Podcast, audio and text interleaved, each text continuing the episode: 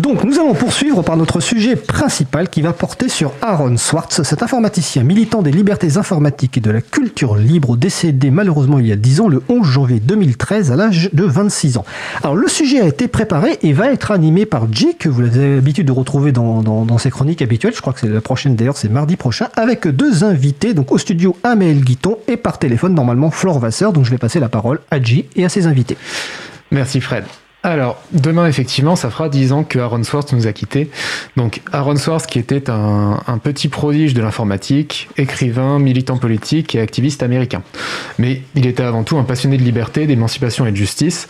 Ça a donc été une perte immense pour les mouvements militants autour de ces questions lorsqu'il s'est donné la mort le 11 janvier 2013 à seulement 26 ans, à la suite d'un acharnement judiciaire sur lequel nous allons revenir en deuxième partie d'émission. Avant cela, nous allons parler de l'histoire d'Aaron Swartz, de tout ce qu'on lui doit, de ce qu'il a accompli au cours de sa trop courte vie, et on conclura en faisant un point sur son héritage tant technique qu'humain et politique. Et pour cela, effectivement, hein, comme l'a dit Fred, j'ai le plaisir d'accueillir deux invités. Donc tout d'abord, au téléphone, nous avons Flore Vasseur, qui est journaliste, cinéaste et bien sûr écrivaine, notamment du livre Ce qui reste de nos rêves, qui raconte l'histoire d'Aaron Swartz, publié aux éditions des Équateurs en 2019. Bonjour Flore Vasseur. Bonjour. Et dans nos studios, nous recevons Amaël Guiton, journaliste au quotidien Libération, spécialisée en sécurité informatique, également autrice de Hacker au cœur de la résistance numérique, publiée aux éditions Au Diable Vauvert en 2013. Bonjour Amaël Guiton. Bonjour. Alors, une première question peut-être, bah déjà, euh, est-ce que j'ai oublié des choses euh, en, vous présentant toutes les deux et bah, comment vous en êtes venu à vous intéresser euh, à l'histoire de Aaron Swartz? On va commencer par Flore Vasseur.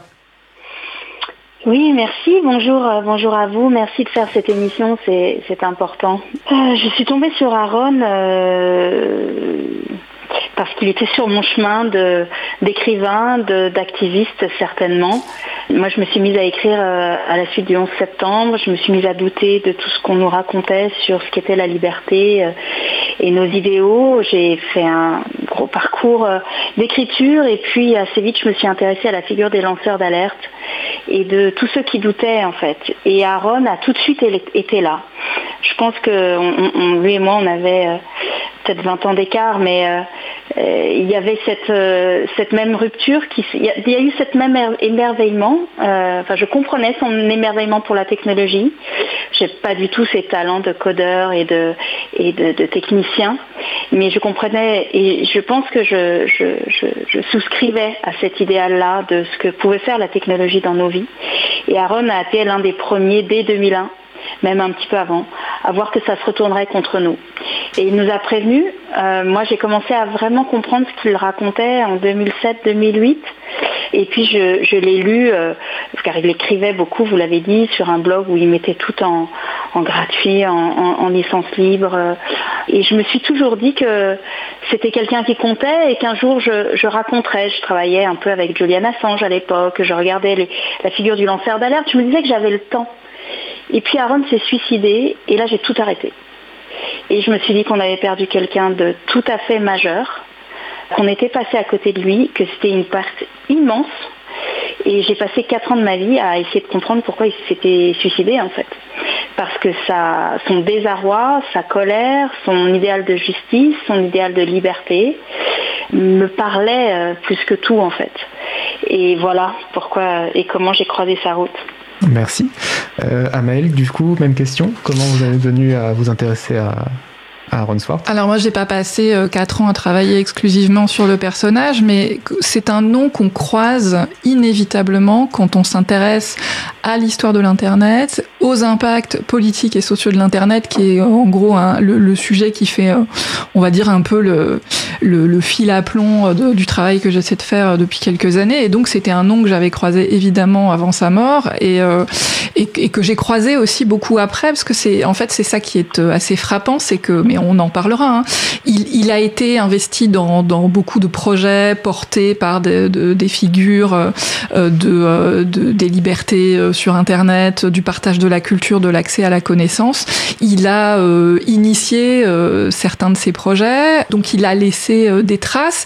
Et puis, ce qui est extrêmement frappant, c'est qu'en fait, il, il reste depuis de sa mort, une, une figure un peu symbolique, une figure assez iconique, une figure d'inspiration aussi, parce que c'est, je m'y suis justement replongée à l'occasion des dix ans de sa mort, et c'est ça qui est assez frappant, c'est d'abord ça reste un souvenir très vivace pour ceux qui l'ont connu et ceux qui l'ont côtoyé de très près. Je pense à quelqu'un comme Laurence Lessig, par exemple, je pense à Tim Berners-Lee, enfin, qui sont des noms sur lesquels on, on, reviendra, mais même très très au-delà, dans toute la, on va dire la, la, grande communauté entre guillemets de, des militants, enfin des activistes numériques, il reste une figure marquante, alors même que cet activisme lui-même a évolué, alors même que les, on va dire les lignes de front ou les, batailles se sont en partie déplacées, il y a quelque chose qui reste, euh, peut-être aussi parce qu'il euh, incarne toujours aujourd'hui la force d'une utopie qui, euh, même si elle se heurte en permanence au mur d'une réalité qui est, on va dire quand même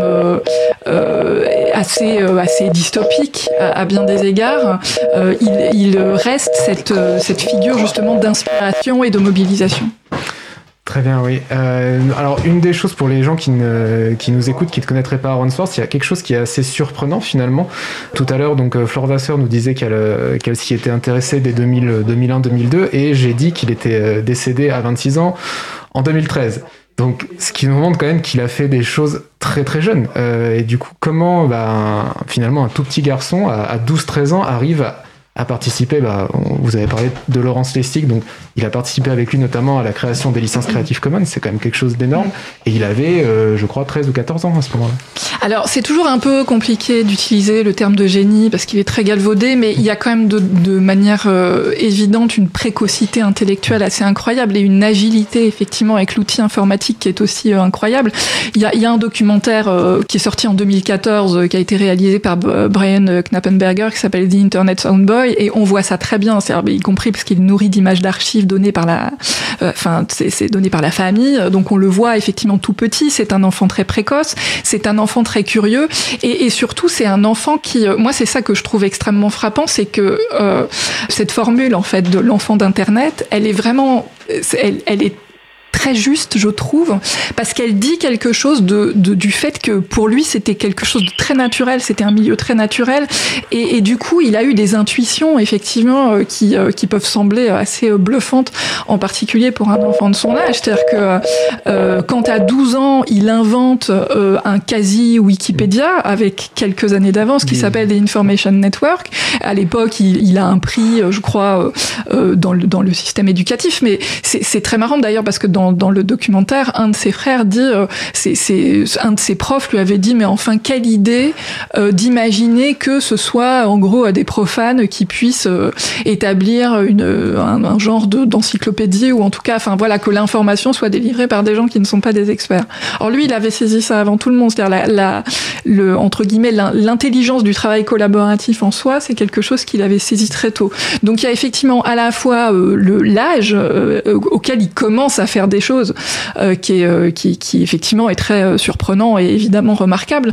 Mais il y a aussi, je trouve, sa, sa, sa perception, sa, sa, capacité à sentir, à comprendre ce qu'est l'Internet, comment ça marche et en tout cas comment ça doit fonctionner selon l'idée qu'il s'en fait, qui est aussi une idée qu'il partage effectivement avec, entre guillemets, ce qu'on appelle les, les, pères fondateurs de l'Internet. Mais quand il travaille sur RSS, effectivement, il est très jeune, donc le, ce protocole qui, qui permet le, la syndication d'informations enfin, vous expliquerez ça mieux que moi pour le coup, mais il, a, je crois, 12 ou 13 ans, quelque chose comme ça. Et les gens qui découvrent qu'en fait, ils échangent depuis des mois en ligne avec un gamin de 12 ou 13 ans sont complètement bluffés. Et quand il rejoint l'équipe de Creative Commons, euh, qui est euh, une, une, là encore, hein, une intuition incroyable de Laurence Lessig, on aura peut-être l'occasion d'y revenir, mais cette idée de créer un cadre juridique pour le partage des œuvres, effectivement, c'est en soi une, une, une œuvre intellectuelle remarquable. Et il va être dans l'équipe il va en faire euh, l'architecture informatique. Il a effectivement 14 ans. Donc euh, oui, c'est à la fois il est très jeune et il, est déjà complètement en phase avec effectivement des gens qui ont 10, euh, 20, voire 30 ans de plus que lui.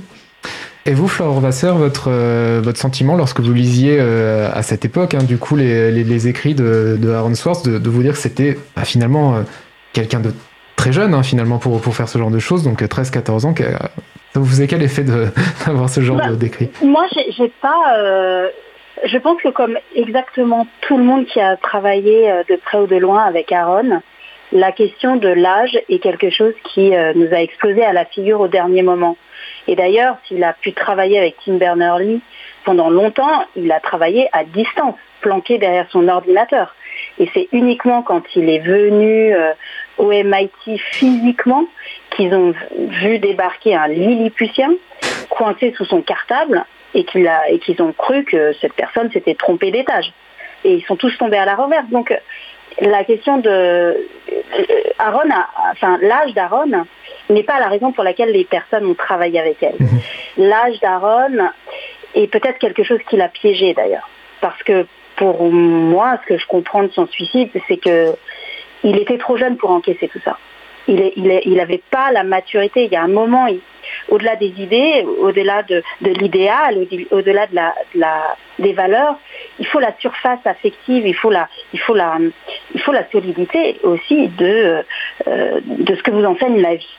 Et en fait, euh, c'est comme si Aaron avait été euh, balancé dans le grand bain sous acide sans protection, alors que ses parents l'ont protégé. Tous les adultes, Tim Berners-Lee, Laurence Lessig, qui pour moi est, une personne qui compte infiniment dans ma vie, ils n'ont eu de cesse de le protéger. Ils n'ont eu de cesse que d'essayer de prendre soin de lui. Mais cet enfant, c'était comme une, c'était comme une espèce de sortie de corps en fait. Il, il, il, avait ces fulgurances incroyables que peut-être euh, certains approchent à 25, 35, 50 ans, mais il les a eus à 12-13 ans.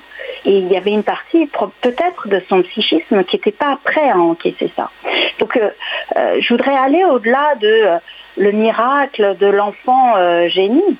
C'est une tare. Mhm. C'est une tare d'être aussi brillant si jeune. C'est une, comment résister à cette folie-là? Comment résister à cette à, ces informations-là que parfois, voilà, le langage ne, comment dire, ne, ne sait pas saisir. Et d'ailleurs, euh, alors vous allez dire je suis romancière, mais je, crois que c'est pour ça que vous m'avez invité. Aaron a eu des énormes problèmes euh, physiologiques. Mhm. Il était euh, taraudé, vrillé des journées entières sur son canapé à cause de coliques néphrétiques. D'où ça vient? Pourquoi? Comment? On n'a jamais su l'expliquer. Bah, moi, je pense très nettement que son corps n'encaissait pas.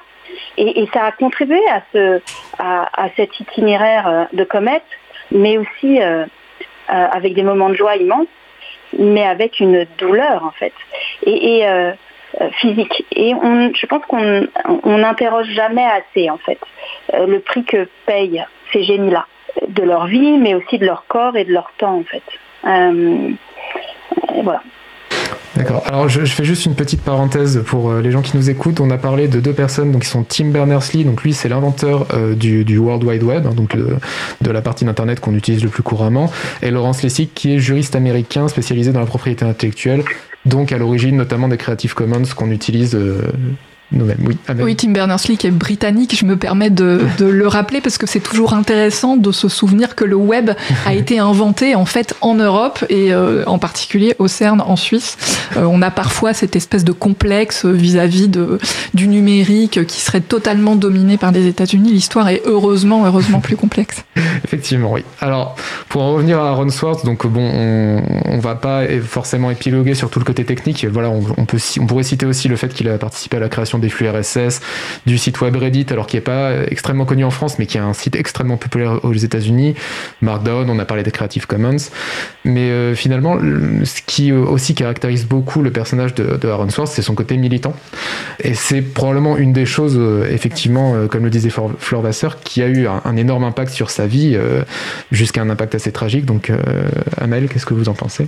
Alors, juste peut-être revenir un, un, petit instant quand même sur les Creative Commons parce que effectivement il en a euh, assuré le, développement technique, hein, mais pour le coup c'est très militant les Creative Commons, c'est-à-dire que c'est y compris ça c'est on, le doit et, et Flore Vasseur le disait à, à, quelqu'un qui était un esprit euh, effectivement extrêmement brillant qui est Laurence Lessig, mais c'est la, la, la première réussite en termes d'encadrement juridique du partage sur Internet, du partage de la culture sur Internet. Et en fait, s'il y a, on va dire, une, il y a une énorme, une extrême cohérence en fait dans, dans la vie de et dans l'action de Swartz, mais comme il y a chez chez les gens justement avec qui il a monté des projets, chez les gens qu'il a côtoyés, c'est un système de valeurs, c'est-à-dire que on, on est dans, dans l'idée que euh, l'information doit circuler, que la connaissance doit être accessible, que la culture doit se partager et que les pouvoirs doivent être transparents. Et ça, c'est vraiment, j'allais dire, c'est presque un,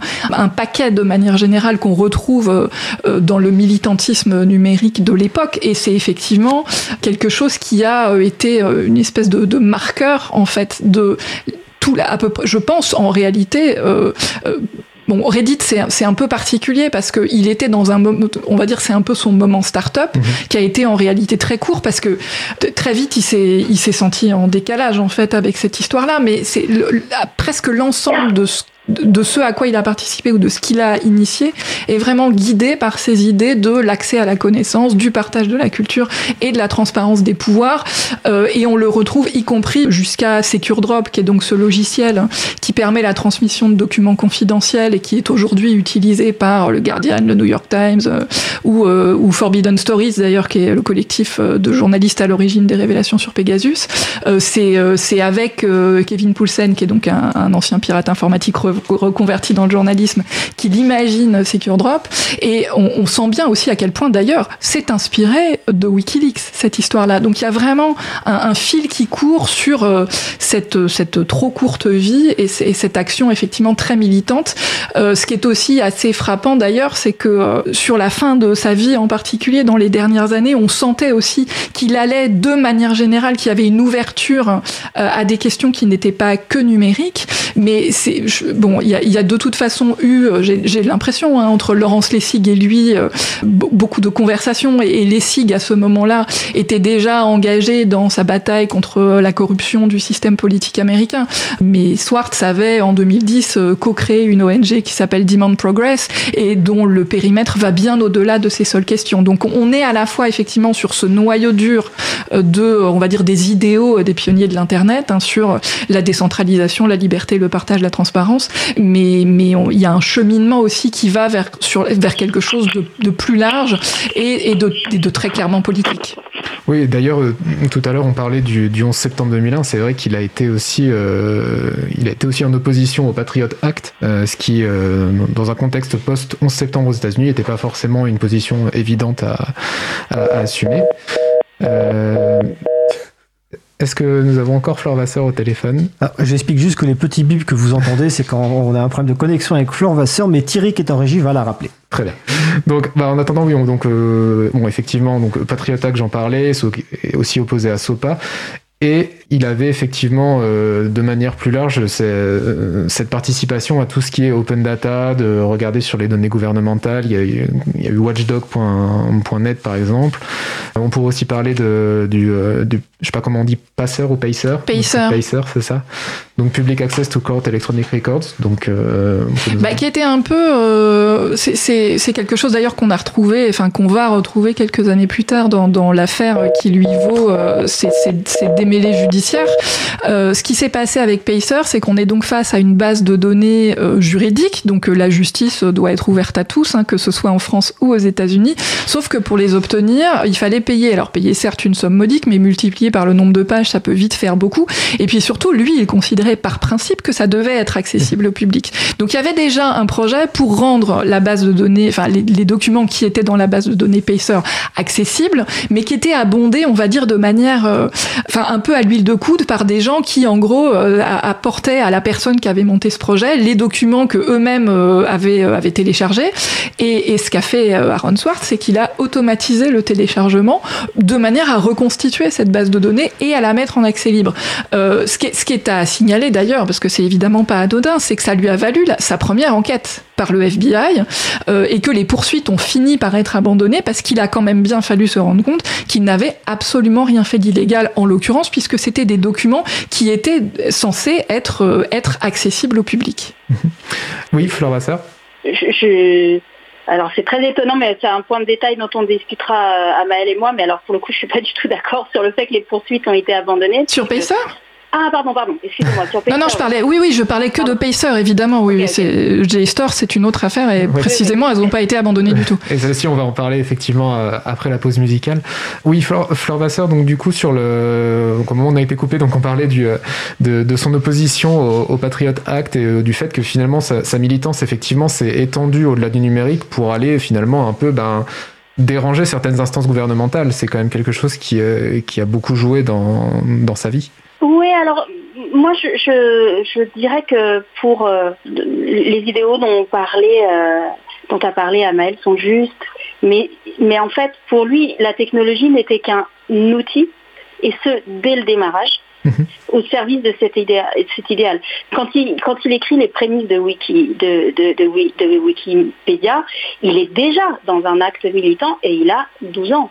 Tout ce qu'il fait, même son écriture, enfin tout est, tout est militant en fait, tout est engagé, tout est partage, tout est recherche d'un idéal, euh, le partage de la connaissance, l'élévation des populations avec la connaissance c'est vraiment son cheval de bataille. Alors, il ne le formalise pas nécessairement, mais c'est quelqu'un qui est passionné par ça et qui voit dans la technologie le moyen de le faire. Mais la technologie, puis assez vite d'autres choses.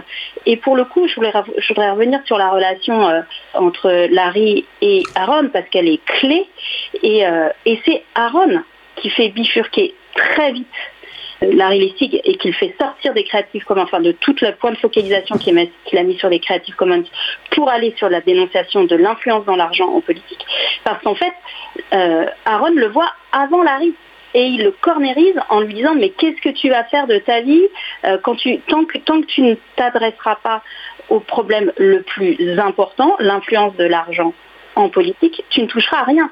Il a, et, donc il est encore dans la technologie, mais il, en fait, il voit que la technologie va être vérolée et est très vite vrillée par l'influence de l'argent. Et il voit très bien que c'est un système, pardon, que c'est quelque chose d'absolument systémique qui se passe sur exactement tous les pans de la vie. Donc c'est pas Larry qui fait bifurquer Aaron, c'est Aaron qui fait bifurquer Harry. Lui-même, il m'a engineered.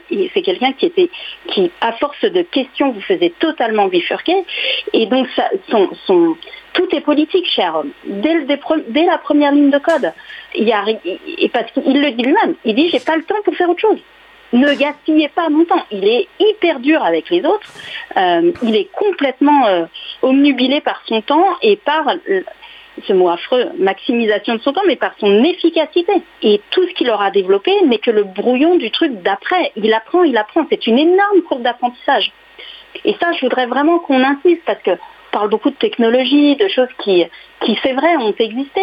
Mais moi, je voudrais qu'on voit la courbe d'apprentissage à l'œuvre, effectivement, ce qu'il a légué au fur et à mesure, dont on se sert encore, euh, le flux RSS, euh, euh, même si, bon, voilà, Reddit, on peut dire c'est son côté start-up, c'est son moment start-up, n'empêche qu'il a gagné les moyens de pouvoir être totalement libre derrière. Parce que oui, il, faisait partie des trois fondateurs et qu'il a très très vite vendu et qu'après il s'est dit maintenant je vais, ne faire que ce que j'aime, c'est-à-dire être utile.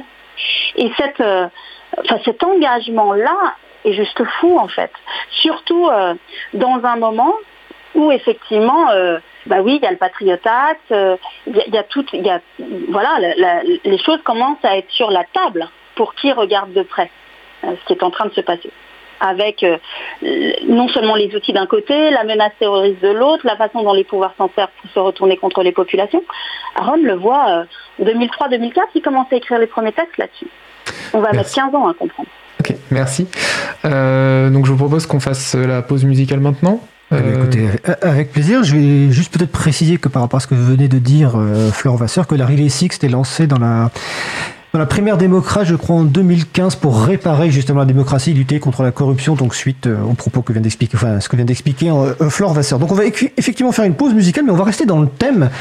Vous venez d'écouter la voix de G. Ben, maintenant, vous allez voir le G qui euh, a une chanson qu'il a consacrée il y a quelques années justement à Aaron Swartz. On se retrouve dans environ 4 minutes. Belle journée à l'écoute de Cause Commune, la voix des possibles.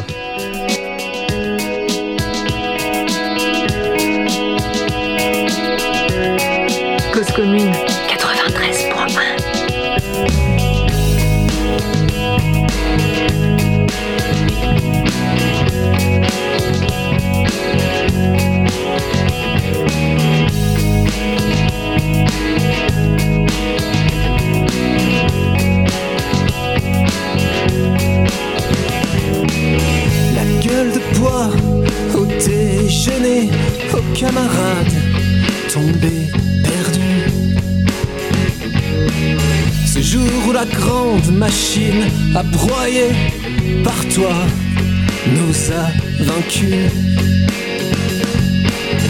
Entrer dans notre beau confort, on croyait à une guerre sans mort. Croyait-on même à une guerre, notre contestation tranquille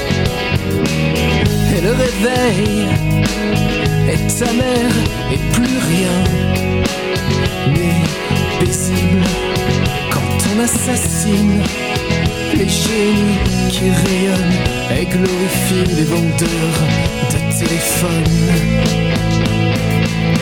Aaron, Aaron, pour ce que l'on donne.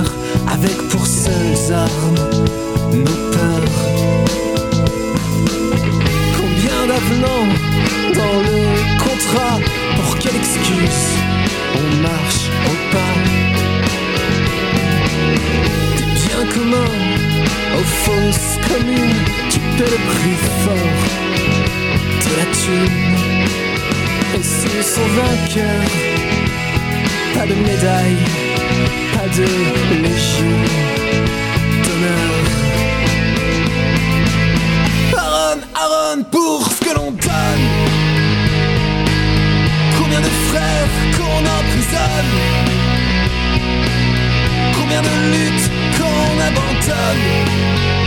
Aaron, les sanguinaires. De guerre lasse tombent à terre. C'est qu'ils souffrent dès qu'on est fier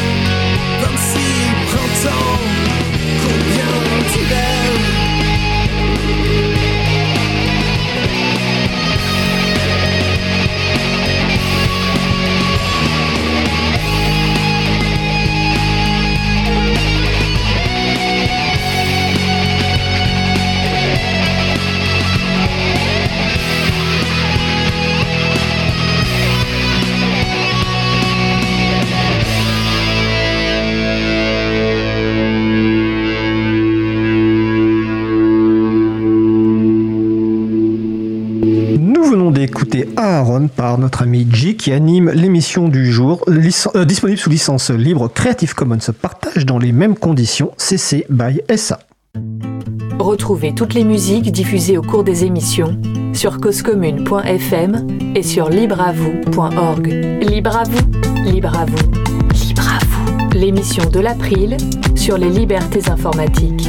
Chaque mardi de 15h30 à 17h sur Radio Cause Commune, puis en podcast. Nous allons poursuivre notre sujet principal qui porte donc sur Aaron Swartz, euh, donc euh, sujet préparé et animé par G et avec ses invités Flore Vasseur et Amaël Guiton. Je vous repasse la parole. Alors oui, tout à l'heure, j'ai euh, introduit l'émission en disant que euh, Aaron Swartz s'était suicidé suite à, à une affaire d'acharnement judiciaire. Et donc c'est de cette affaire qu'on va parler maintenant. Donc euh, on- le mot a déjà été dit tout à l'heure, c'est l'affaire J-Store. Donc euh, en quoi ça consiste cette affaire? Bah, en fait, euh, JSTOR, c'est donc une, une bibliothèque base de données de revues scientifiques. C'est un, catalogue absolument énorme. la question de la propriété intellectuelle autour des revues scientifiques est une question qui est extrêmement sensible et qui est un champ de bataille depuis des années. Il y a beaucoup de gens hein, qui ont déjà d'ores et déjà, enfin depuis longtemps, hein, dénoncé cette, cet écosystème qui effectivement fait que bah, l'accès à la connaissance scientifique est, est difficile et par définition payant et qu'en plus même les pour les chercheurs eux-mêmes c'est une vraie difficulté. Et donc on comprend bien tout ce qui pouvait pousser quelqu'un euh, comme Swartz à essayer de, de, de casser cette barrière là et en fait euh, ce qui s'est passé très concrètement c'est que il a téléchargé donc des millions d'articles scientifiques dans la base JSTOR depuis un local du MIT dans lequel il avait euh, glissé un ordinateur. Il, a été filmé il a été arrêté. Il y a eu une longue enquête et surtout il y a effectivement eu des poursuites qui étaient extrêmement extrêmement lourdes euh, puisque euh, je crois qu'au début on parlait de quatre chefs d'inculpation et donc d'une peine maximale de 35 ans de prison. Sur la fin il y a eu une, une inculpation supplémentaire hein, ce qu'on appelle un superseding indictment dans, dans le jargon juridique américain. On était passé à 13 chefs d'inculpation et à une peine maximale théorique de 50 ans. On voit bien effectivement la disproportion. Euh, après, évidemment, dans les faits, euh, le, les réquisitions euh, hypothétiques du procureur étaient plus courtes, hein, mais elles étaient déjà énormes. C'est-à-dire que, et puis il y a, y a, aussi derrière ça tout le problème du plaidé coupable, hein, qui est un problème qui n'a pas touché que Aaron Swartz, mais qui est un, un, problème de manière générale dans la société américaine. Dans son cas, le bureau du procureur lui proposait euh, de requérir six mois de prison s'il reconnaissait l'intégralité des charges, et sinon c'était 7 ans. Donc on voit quand même bien qu'il y a quelque chose là qui ne fonctionne absolument pas. Et d'ailleurs au lendemain de, de, du suicide d'Aaron Swartz, Lessig l'a, écrit sur son blog hein, euh, en, parlant de honte euh, dans ce qui s'était passé dans cette, dans cette procédure judiciaire. Mais ce qui, ce qui est aussi, euh, ce qui, ce qui est aussi très, très problématique, c'est que aux États-Unis, une condamnation pour crime fédéral veut dire que pendant des années et parfois même à vie, parce qu'en plus ça dépend des États, on ne peut pas concourir à une élection, on ne peut pas prétendre à un poste dans l'administration. Et pour quelqu'un qui précisément voulait s'engager aussi dans quelque chose de plus politique, c'était euh, c'était inique et c'était insupportable. Euh, donc après, bon, c'est évidemment c'est toujours complexe de euh, de, voir déterminer la part de, de, ce qui a pu le pousser à, commettre l'irréparable, mais c'est bien évident qu'une procédure telle que celle-ci ne peut évidemment pas arranger les choses et a de quoi désespérer. Donc euh, en tout cas voilà pour euh, effectivement ce euh, ce ce les faits euh, et cette enfin, ce, qu'on ne peut voir que comme une disproportion entre entre les faits concernés et les, poursuites. Je rajoute juste qu'effectivement une des enfin il y a manifestement il y avait une, sans doute une volonté de entre guillemets de faire un exemple. Mmh. euh, y compris d'ailleurs parce que euh, JSTOR ne l'a pas poursuivi ouais. en tant que tel mais le bureau du procureur a continué lui les poursuites. Euh, alors même que il avait redonné le disque dur sur lequel il y avait les fichiers. Donc il y, a, y a effectivement du côté du procureur l'idée manifestement d'aller d'aller jusqu'au bout. Et je je sais plus exactement ce, ce sur quoi je, je voulais insister au départ. Mais voilà on, est effectivement dans cette dans ce dans ce moment là où en plus euh, tout ça a coûté évidemment fort cher. Il était arrivé euh, manifestement de ce que j'ai pu en lire dans un état à la fois de, détresse psychique très forte et y compris de difficultés financières avec une difficulté y compris à s'en ouvrir autour de lui ou à demander de l'aide. C'est pareil c'est de ce que j'en ai lu hein. je ne l'ai pas moi-même rencontré. Mais il avait beaucoup de mal en fait à demander de l'aide. Et donc à un moment donné il s'est retrouvé visiblement cornérisé Oui, donc effectivement, le, le, le fait que, que bah, les, les gens derrière la base de données Gistor ne n'est pas euh, poursuivi et que le bureau du procureur ait maintenu les poursuites, ça oui, ça c'est pour ça, c'est une des raisons qui faisait que je parlais d'acharnement judiciaire effectivement au début. Ouais. Euh, Est-ce que je peux me permettre d'intervenir si Bien sûr, bien sûr. Je pense qu'il faut absolument rappeler le contexte de l'époque parce que sinon c'est incompréhensible et je pense que il est grand temps qu'on fasse des liens avec les affaires de l'époque. Euh, tout ça se passe dans, dans le contexte de l'arrestation de Julian Assange, mmh. ou en tout cas de la traque, plus exactement, de Julian Assange, suite à la révélation euh, et la publication des câbles diplomatiques par Wikileaks. Et à ce moment-là, les États-Unis, le gouvernement Obama, est pris totalement sur le fait de euh, ce qu'il est en train de faire en Irak. Souvenez-vous de cette vidéo incroyable, Collateral Damage, avec euh, des, militaires qui tirent à, bout portant euh, d'un hélicoptère Apache sur la population en Irak. Tout à coup, on retourne la jolie petite histoire du grand pays pourvoyeur de démocratie. Je ne sais pas si encore beaucoup de gens y croient à l'époque, mais en tout cas voilà. Et voilà quelqu'un qui éclabousse totalement le gouvernement américain. Souvenez-vous, Barack Obama, prix Nobel de la paix, etc.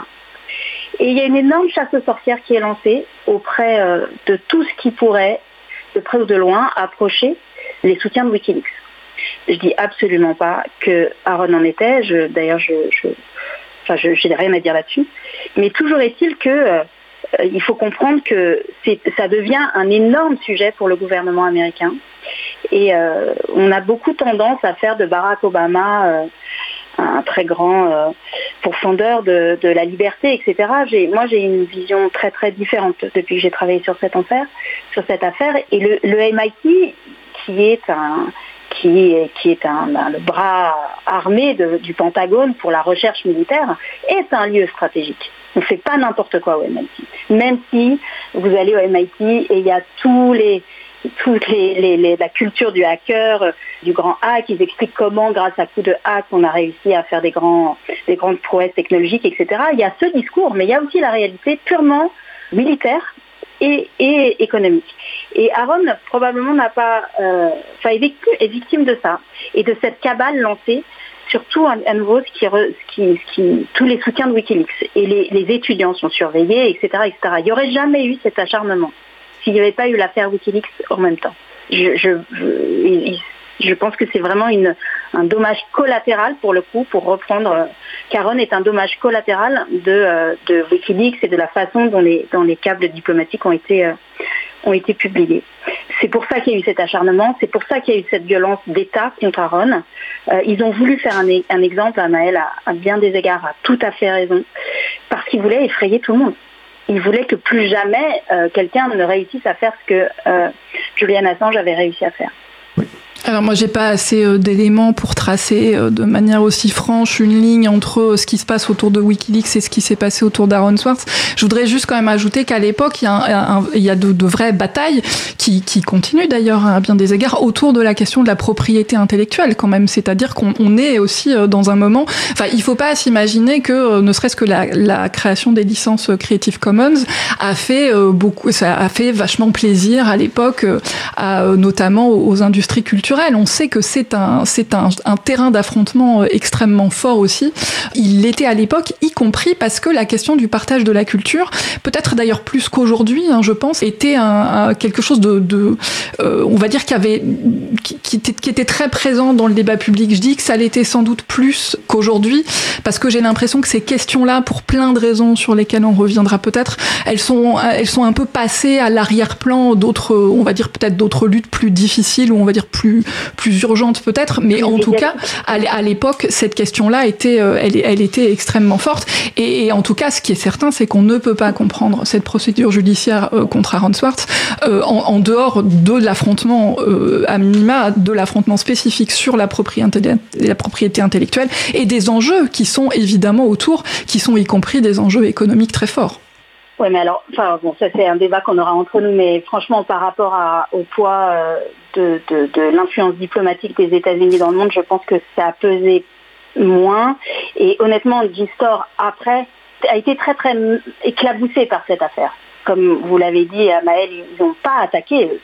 Et ils se sont retrouvés au milieu de cette, euh, de cette affaire. Ça a été pas génial pour leur marque. Et d'ailleurs, ils ont libéré une partie du contenu derrière. Je voudrais rappeler quand même que la fondation euh, Bill Gates, Bill Gates quand même le roi euh, de la propriété intellectuelle, a décidé que sa fondation n'octroierait plus jamais aucun financement à des associations, à des projets qui ne partageraient pas en libre accès leurs euh, résultats. Et ça, c'est éminemment lié aussi à ce qui s'est passé autour d'Aaron sur le combat même de la question de la propriété euh, intellectuelle et de la recherche. Alors au-delà de, je ne parle pas de l'industrie de, de, l'entertainment auquel euh, Aaron sur cette affaire-là ne s'est pas attaqué. Il s'est attaqué aux, documents de recherche et à la recherche académique dans le monde et à sa capacité à circuler pleinement pour le bien-être de l'humanité. Là-dessus, son, suicide, sa disparition n'a pas été euh, sans effet d'ailleurs. Bah, d'ailleurs, ça me permet de faire la transition. Je voulais voulais pas qu'on, termine cette émission sans parler de l'héritage de, de Aaron Swartz, parce qu'il nous a quittés, euh, on l'a dit, hein, donc ça fera ça fera dix ans demain. Mais ben bon, encore une fois, on va passer très vite sur les aspects techniques. Le RSS, euh, même s'il est abandonné par euh, les GAFAM et compagnie, ça reste quand même une brique très importante d'internet. Reddit, sixième site le plus consulté aux États-Unis. Les Creative Commons maintenant sont devenus bah, massivement utilisés. Cette émission de radio est sous licence Creative Commons si je dis pas de bêtises, non Alors, je peux même préciser que les flux RSS sont très utilisés dans les podcasts. Oui. Parce qu'une façon de s'inscrire et de suivre un podcast, c'est via un flux RSS. Mais bien sûr, l'héritage le plus important, euh, il est sans doute sur tout ce qui est euh, open data. Euh, donc, il y, a eu, y a eu pas mal de choses qui me voulaient depuis ce, ce temps-là. Amel Guiton, vous pouvez nous en parler? Bah, c'est en fait c'est probablement d'ailleurs le, le, le, champ dans lequel les choses ont le plus euh, progressé depuis euh, la mort d'Aaron Swartz. C'est la question de, de des publications, euh, ce qu'on appelle en open access, donc en accès ouvert, et de manière générale l'accès aux publications scientifiques. C'est c'est j'ai un il se trouve que je voilà j'ai un papier qui, qui sort demain justement là-dessus et j'ai eu un, un échange assez rapide sur le sujet avec Brewster Kalle, qui est donc le, fondateur de l'Internet Archive, euh, et euh, qui a travaillé avec Aaron Swartz sur l'Open Library, qui est donc à la fois un catalogue euh, et une bibliothèque numérique. et il, signale, il soulignait, et à très juste titre, qu'en fait, l'accès ouvert est devenu un élément de politique publique, y compris, c'est le cas aux États-Unis, avec, je crois, une directive de l'administration en début d'année là-dessus, c'est qu'en gros, à partir du moment où on fait de la recherche publique, eh ben, il faut publier en accès ouvert. Euh, c'est aussi le cas en France euh, avec euh, le plan dit sciences ouvertes, etc. Donc on voit effectivement que là-dessus, il y, a eu, il y a eu des avancées, en particulier sur l'idée qui, bah, à l'époque, n'était pas tout à fait aussi évidente que quand on fait de la recherche publique, les résultats doivent être par définition publics. Donc si c'est autant sur, sur d'autres domaines dans lesquels Aaron Swartz est intervenu, il y a eu des, on va dire, des retours de bâton, hein, autant, au moins dans ce champ-là, il y a eu de, vrais progrès. Et alors, y compris, euh, c'est en France, il y a eu pas mal de discussions là-dessus. Euh, il y a quelques années, au moment, des débats sur la loi Le Maire, on va dire, il y a des, pas qui ont quand même euh, été franchis. C'est parfois long, c'est complexe, etc. Et puis on voit que dans d'autres champs, par contre, bah, ça progresse quand même beaucoup moins. Mais en tout cas, de ce point de vue-là, il y a eu de vraies avancées. Oui. C'est quand même pas de, de petites victoires. Flore Vasseur, voulez réagir à ce sujet aussi? Je suis d'accord sur l'aspect euh, technique et sur le, l'héritage euh, et la façon dont le milieu en fait a réagi à, ce qui s'est passé pour Aaron. Hein. pour moi, sa disparition a mis en abîme en fait la folie de cette décision, effectivement, de privatiser euh, les fruits de la recherche publique ou de la recherche d'une manière générale. Je dirais que c'est pas l'apanage. Je, reviens là-dessus. C'est pas du tout que j'aime Bill Gates, mais franchement, pour le fait que le fait que sa fondation force chacun des chercheurs à publier en accès libre le résultat des recherches financées par eux, c'est quand même assez énorme. Moi, j'ai plus envie de parler de la question de la jeunesse et de la question des fulgurances et de la question euh, de la réaction des adultes et, de, ce que nous pouvons faire, nous, par rapport à ces, euh, enfants qui débarquent euh, avec un canal, je ne sais pas, une intelligence, une force et que nous ne savons pas nécessairement décoder euh, et que nous ne voyons pas en fait. Et j'ai l'impression qu'ils sont nombreux. Euh, Aaron, euh, je dirais pas qu'il voulait, facile l'a dit un jour, qu'il voulait changer le monde. il était d'ailleurs très sérieux sur le sujet. certains adultes l'ont pris au sérieux et puis beaucoup ont, eu peur de son intelligence. Si le gouvernement euh, a lancé une cabale contre lui, c'est parce qu'ils avaient peur de ce qu'il ferait de cette intelligence-là. Moi, c'est une histoire qui me vrille, en fait. C'est comme si euh, tout ce qui sortait de la médiocrité était quelque chose qui devenait un problème, en fait. Et là, je pense que là-dessus, on a... tous une responsabilité. On a tous une euh, on a tous une responsabilité à, accueillir les personnes qui nous sortent de notre confort, en fait, y compris notre confort mental. Et à nouveau, aujourd'hui, je trouve que la jeunesse est très puissante là-dessus. Mais on préfère ne pas entendre, on préfère euh, mettre ça sur une crise d'adolescence, un moment de rage, un moment de colère, alors que les messages sont stellaires et limpides. Et pour moi, c'est euh, ce que Aaron euh, m'a dit en fait. C'est quand je quand je, quand je me suis rendu compte qu'en fait, le gouvernement, l'administration, y compris ses anciens amis, ne l'avaient pas nécessairement entendu sur son message profond, je me suis euh, euh, dit que je ne voulais plus qu'aucun enfant ne se suicide de ne pas avoir été entendu. Et je suis navrée de finir sur une euh, note négative, mais aujourd'hui, je, je pense qu'ils qu'ils vont pas bien, voir que beaucoup tombent comme des mouches. Alors, est-ce que je peux juste me permettre, que je vois que sur le salon web, il y a une question, et peut-être que Flore aura une réponse, vu que c'est un peu dans la logique de ce que vous venez de dire. La question, c'est Marie-Odile qui demande, serions-nous capables de comprendre et de protéger un nouvel Aaron aujourd'hui? Hmm, bah, Merci pour cette question, c'est exactement la bonne question. Et moi, c'est euh, mon stress, en fait. Qu'est-ce qu'on fait pour euh, ces personnes qui débarquent avec nécessairement, alors pas tous les codes, c'est-à-dire pas l'âge nécessaire, pas certainement.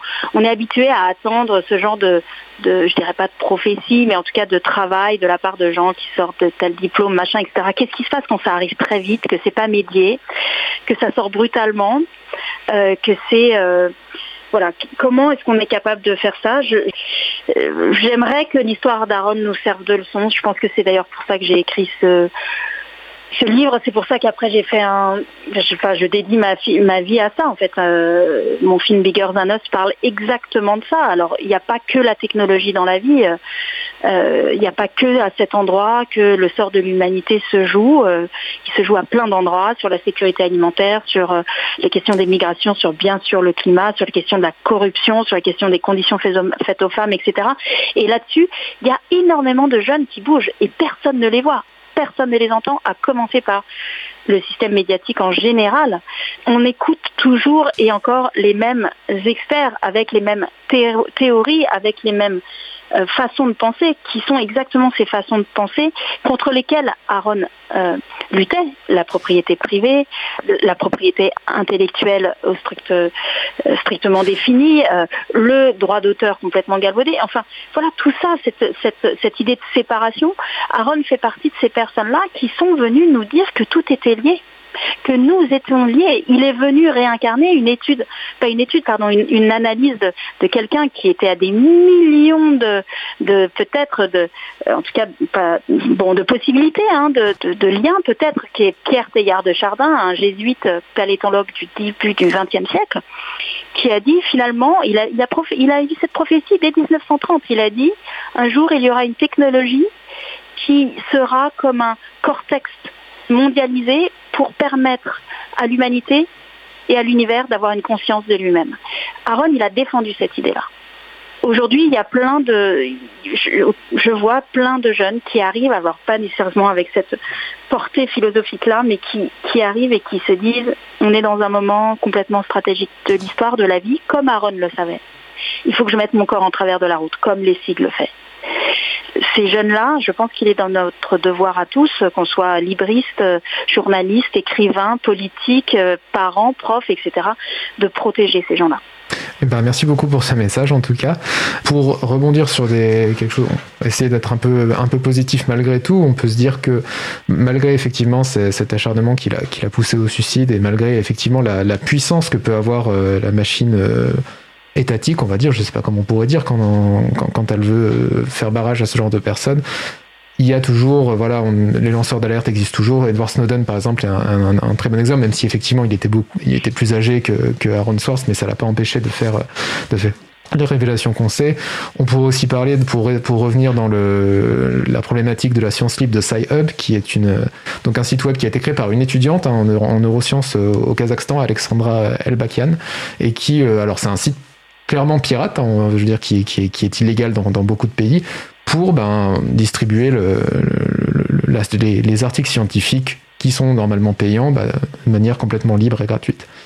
Euh, Amel, vous pouvez nous en parler?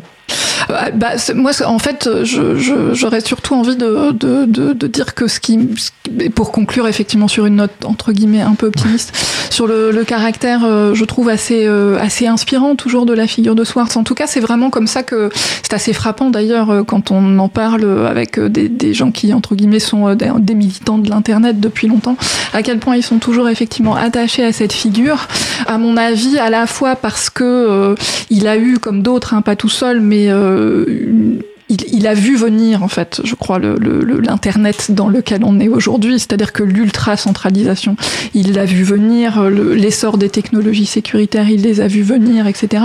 Et même si, effectivement, l'Internet dans lequel on vit aujourd'hui n'est pas forcément euh, satisfaisant, c'est le moins qu'on puisse dire, et, tourne quand même au cauchemar, il y a quand même cette, euh, euh, possibilité toujours de réactiver un certain nombre, un certain nombre d'idéaux. Et cette figure-là reste, j'ai l'impression, une, une, espèce de, de point de repère pour beaucoup de gens, même si les choses évoluent. Et ça, c'est vrai que c'est assez frappant euh, quand on quand on regarde, quand on observe aussi ces sphères.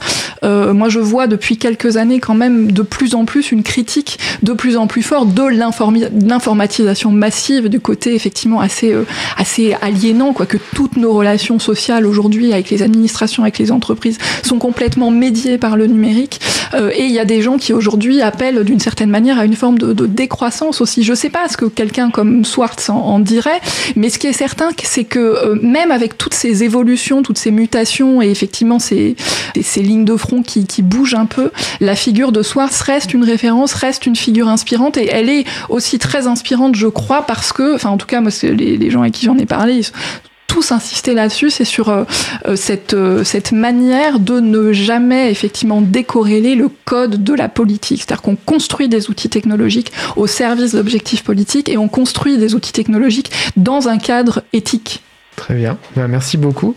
bah, écoutez, pour, pour conclure, je vous demanderai à, chacune si vous aviez un dernier mot, qu'est-ce que vous voudriez qu'on retienne d'une émission comme celle-ci sur Aaron Swartz Flore Vasseur à nouveau, je voudrais repoindre sur, euh, sur le génie de l'enfance, sur euh, la question de la fulgurance, sur euh, effectivement l'emprise de la technologie sur nos vies, sur lequel Aaron a été l'un des premiers à nous prévenir. Et c'est comme si il avait vu son rêve se retourner en fait. Il l'a vu de, très vite de ses yeux au moment de son adolescence.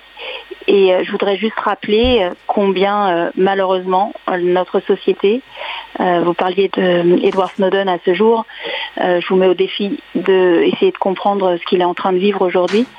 Moi, je trouve que notre société ne sait pas considérer la chance qu'elle a d'avoir des personnes qui essayent de nous prévenir et que je, malheureusement je ne trouve pas que ça vaille vraiment dans le bon sens. Ces personnes-là sont de plus en plus euh, seules et l'indifférence est de plus en plus grande. Alors vraiment ma grande question c'est, euh, et si j'ai un message pour cette émission, c'est qu'est-ce qu'on attend en fait?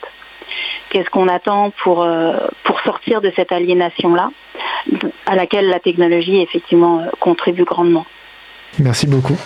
Amélie Guiton bah, Non, mais peut-être très brièvement, c'est parce que comme euh, c'est peut-être effectivement retenir cette idée qu'on est dans un monde qui est, où, le, où, le, numérique est partout, où il est envahissant, où il est effectivement devenu euh, pour une bonne part aliénant, même s'il n'est pas que ça, heureusement.